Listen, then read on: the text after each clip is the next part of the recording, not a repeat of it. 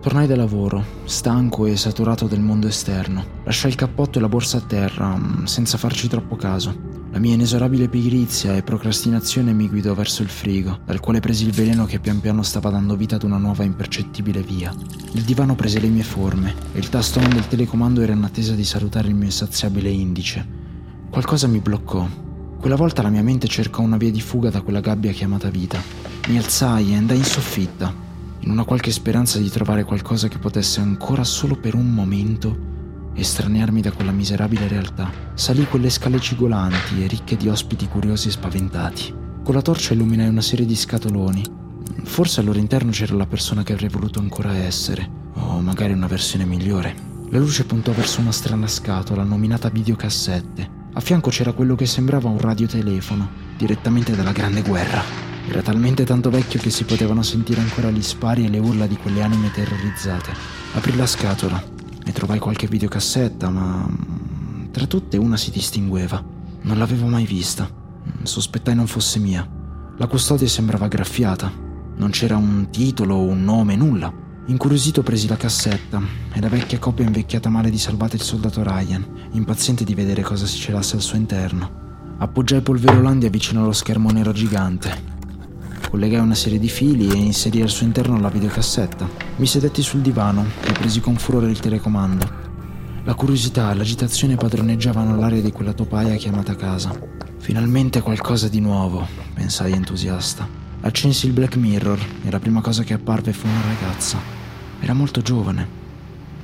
Non era sola. C'era anche un ragazzo con lei. Anche lui molto giovane.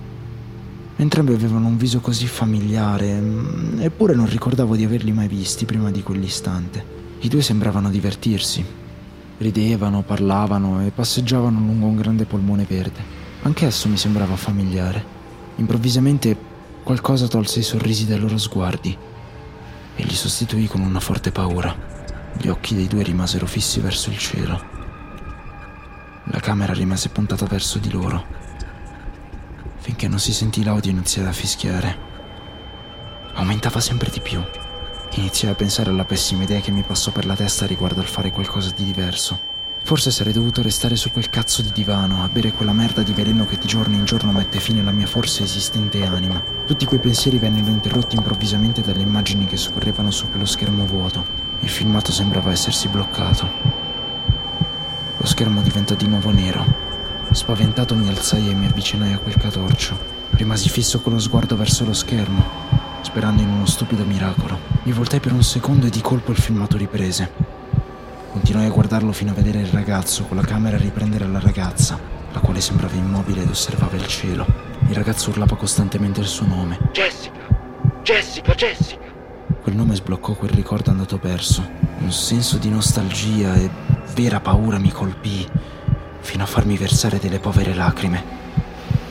L'inquadratura si spostò verso il cielo e lì, lì ricordai ogni cosa. Ricordai quelle figure disposte a cerchio nel cielo. Ricordai la sensazione che provai in quel momento. Ricordai le urla e la sensazione di calore sul mio viso. Mi allontanai dallo schermo, presi il telecomando e misi il solito programma perdi tempo. Ah mi era mancato.